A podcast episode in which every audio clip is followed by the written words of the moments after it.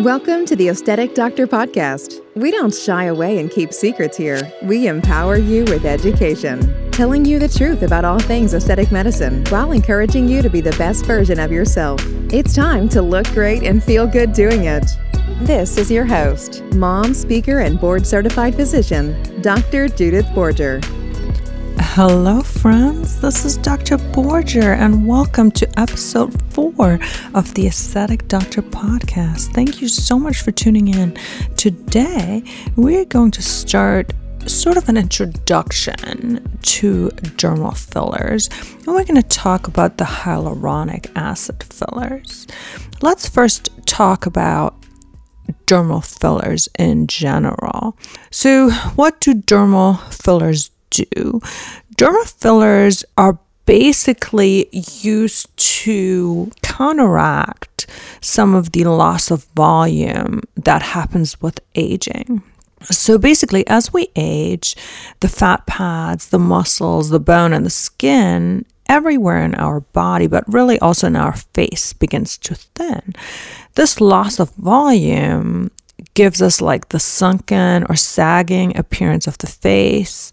It gives us some fine lines, some wrinkles, some folds, and thin lips. Dermal fillers are kind of used to sort of restore some of the volume and thus to reduce the appearance of fine lines and wrinkles and reduce facial folds and to also create structure, framework, and volume to both the face and lips. Injectable hyaluronic acid is a type of dermal filler. It's actually the most commonly used type, which is why we're going to talk about this in sort of the first episode of dermal fillers. Hyaluronic acid is a disaccharide that's found naturally throughout the body. Its highest concentrations are in the joints, the eyes, the skin. And in the skin, hyaluronic acid attracts water, um, which allows the skin to become more hydrated. When we use hyaluronic acid as a filler, basically the different companies manufacture it. Now, mainly in the lab, it can also come sort of from animal derivatives and some bacteria, but it's lab manufactured and then it's made into a gel, which then gets injected into the skin to attract the water as well as the gel, sort of restoring the lost volume, mainly in the mid face and the lower face. When we talk about fillers, or when most people talk about getting fillers, hyaluronic acid is really kind of what they mainly say they get as a filler. There are some other fillers um, that I'm going to quickly mention um, that are made out of other types of substances. So, and depending on needs and goals, um, they're used in other areas, but we're not going to go into that. But I'm just going to mention them so you've heard of them. So, the other one that I use a lot is calcium hydroxyapatite um, or CAHA, which is Radiesse, is the trade name by Merz. And it's basically a mineral like biocompatible dermal filler. It also is used in biostimulation now a lot. And as I said, we're going to do a whole episode on this, but I just want you to have heard it. The other thing that you might have heard is the polylactic acid or PLLA, also known as Sculptra which is also a dermal filler that can more stimulate the body to produce new collagen in the treatment area. Um, so it's also biostimulatory like Radiesse.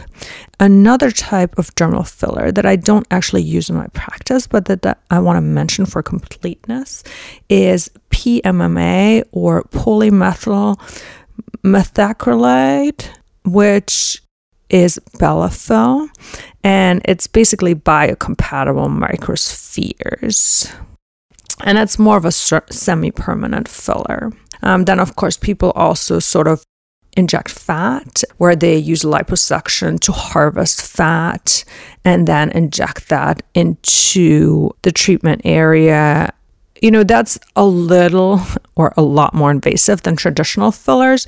The results are a little bit less predictable. But anyway, going back to what we're talking about today, which are hyaluronic acid fillers, they're considered temporary fillers and they're lasting up to 18 months, but it really depends on the treatment area, the filler, and the individual. They're really used for the augmentation of the face, the lips, the cheeks, the chin, and sometimes we also use it for the hands.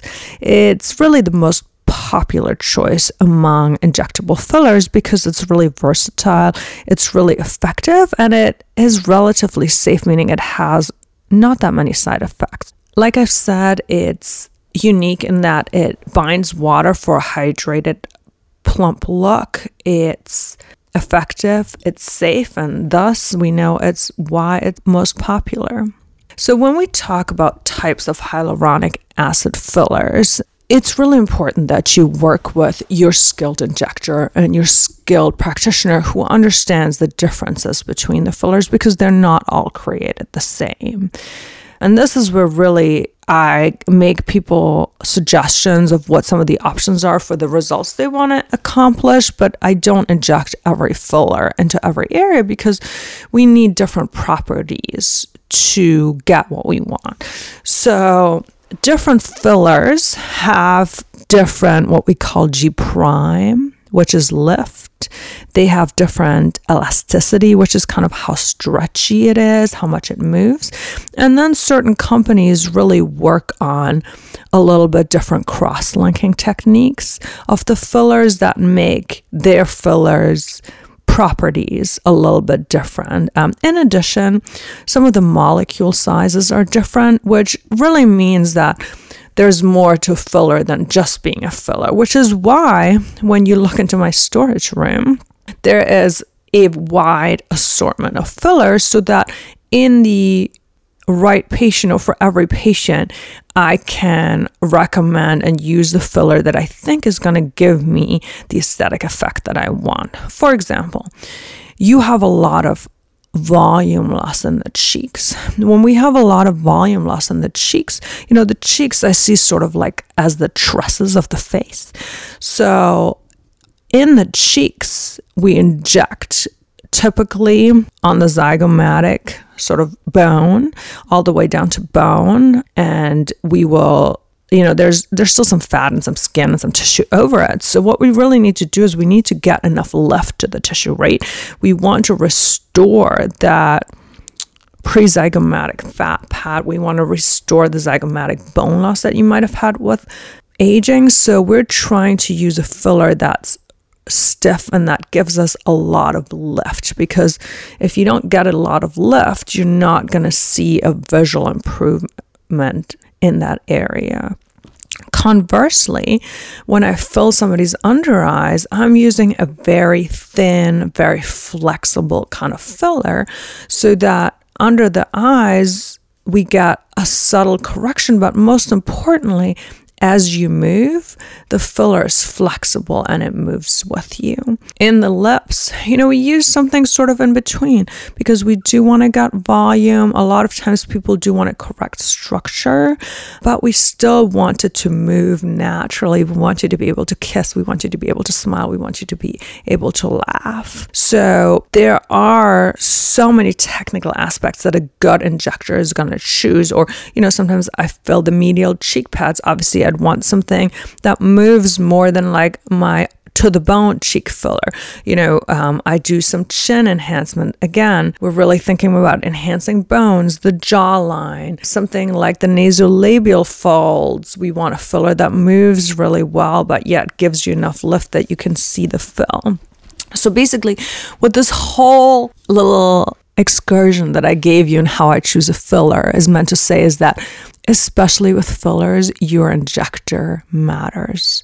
I love doing fillers. It's that instant satisfaction. It's the aesthetic eye. It's really just incredible before and afters. But choose your injector wisely and trust them when they say, Oh, I think this product will work here versus that because they know exactly what that product can do. At least you should choose somebody who knows exactly what that product can do talking a little bit about what you need to consider is really how long it lasts. So, outcomes and longevity really vary again from patient to patient.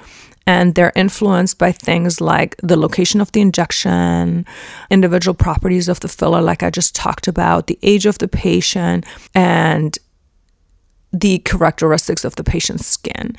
In the lips, you know, we think some of the fillers last my average on the lips is like 10 months um, with a medium thickness filler if you want a very soft filler it might be less than that and the nasolabial folds we're talking about 12 months and then some of the cheeks is like 12 to 18 months but you know they slowly get broken down by your skin over time. So it's not like they just drop off. They kind of slowly soften and disappear. And then you a lot of times come back for additional injections to maintain the desired effect. So, what do we need to do before we consider a dermal filler? So, first of all, you know, you need me to review your medical history, look at your area of concern, and really, we have to have a discussion on things like what's your desired outcome, what's your budget, what make sure you don't have a wedding coming up. this is another true story.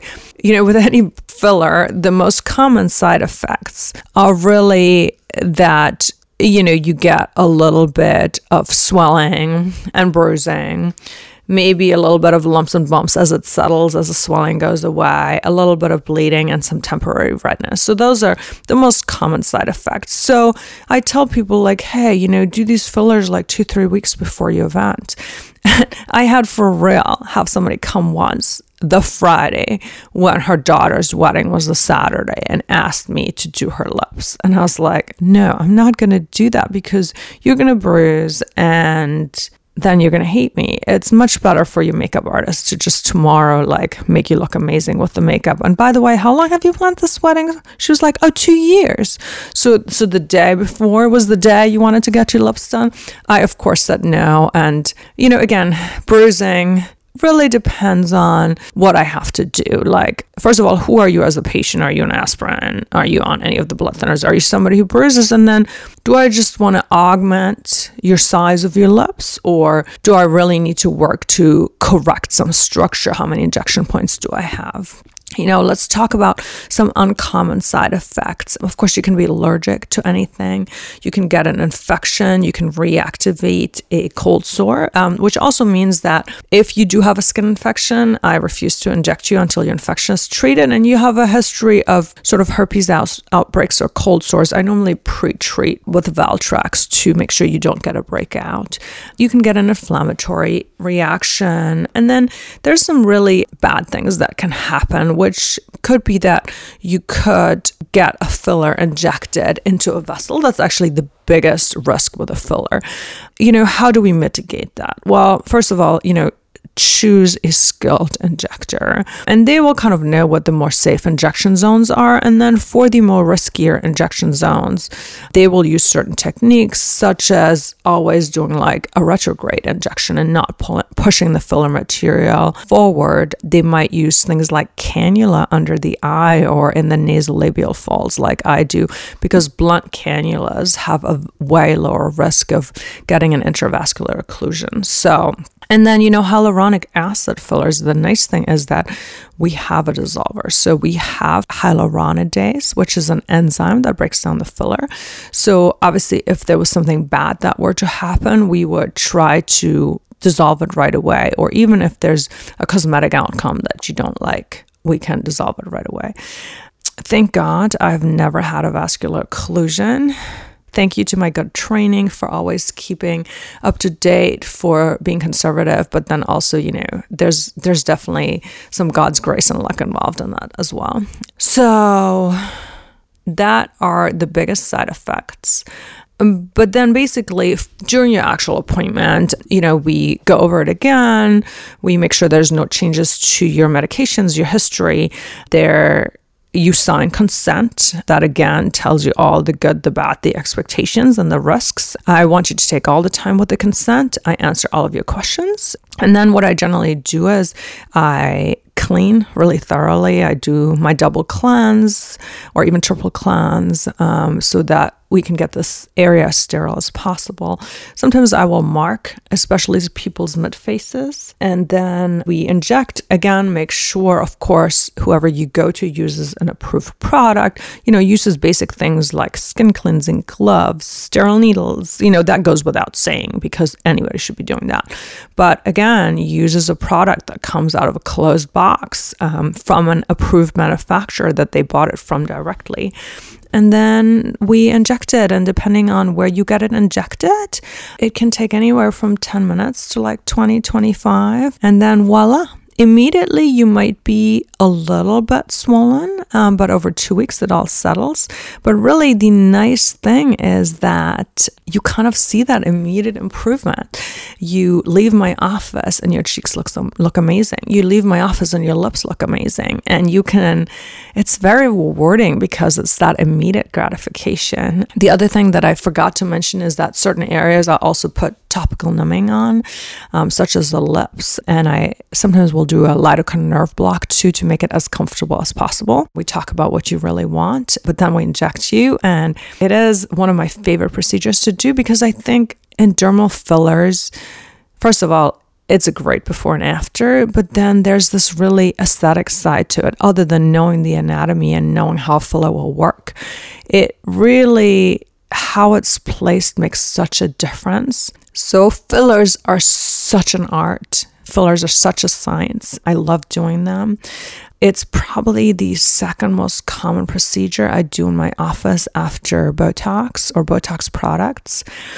And they have a really great success rate and they have a really high patient satisfaction. So, hyaluronic acid fillers, um, some of the brand names for them obviously are the Juvederm family that I think a lot of people have heard of, the Restylane family. Uh, Versa is a really popular Belotero, and yeah, those are, I think, some of the big ones. I hope that answers all of your questions. I love doing fillers. I think I've sort of established myself a little bit, especially as a lip expert. Love doing lips. That's probably my favorite procedure to, to perform because lips are just my jam. They're beautiful, they're sensual, they're there's so much you can do with lips and I think beautiful lips give women such confidence. They create such desire. There is really something true with that kissable pout, with that ultimate femininity, right? That feminine energy that attracts everything. That being said, fillers are not just for women. And I think it's really important to um, to know that if you're a man to also go to a skilled injector because my goal when I do men is obviously not to make you look feminine. So when I build your cheeks, I don't build them with the same roundness and the high zygomatic arch that I built with men. I make sure that sort of the masculine gets enhanced, that you get that chin and that jaw that you want, that you know, when I fill your under eyes, it's to look less tired. When I enhance your cheeks, it's really to, yes, make you look younger, but at the same time, not to feminize you. So, I love doing fillers. I could talk about fillers all day long. Um, this, these were the introduction to hyaluronic acid fillers. I hope you liked it. I hope you liked this episode, and I will see you next time. Until then, be well. Thank you for listening to the Aesthetic Doctor podcast with Dr. Judith Borger. We'd love to connect with you outside of the show. Follow Dr. Borger on Instagram at Dr. Borger and find more online and ways to work with Dr. Borger at www.theaestheticdoctor.com. Until next time, be well.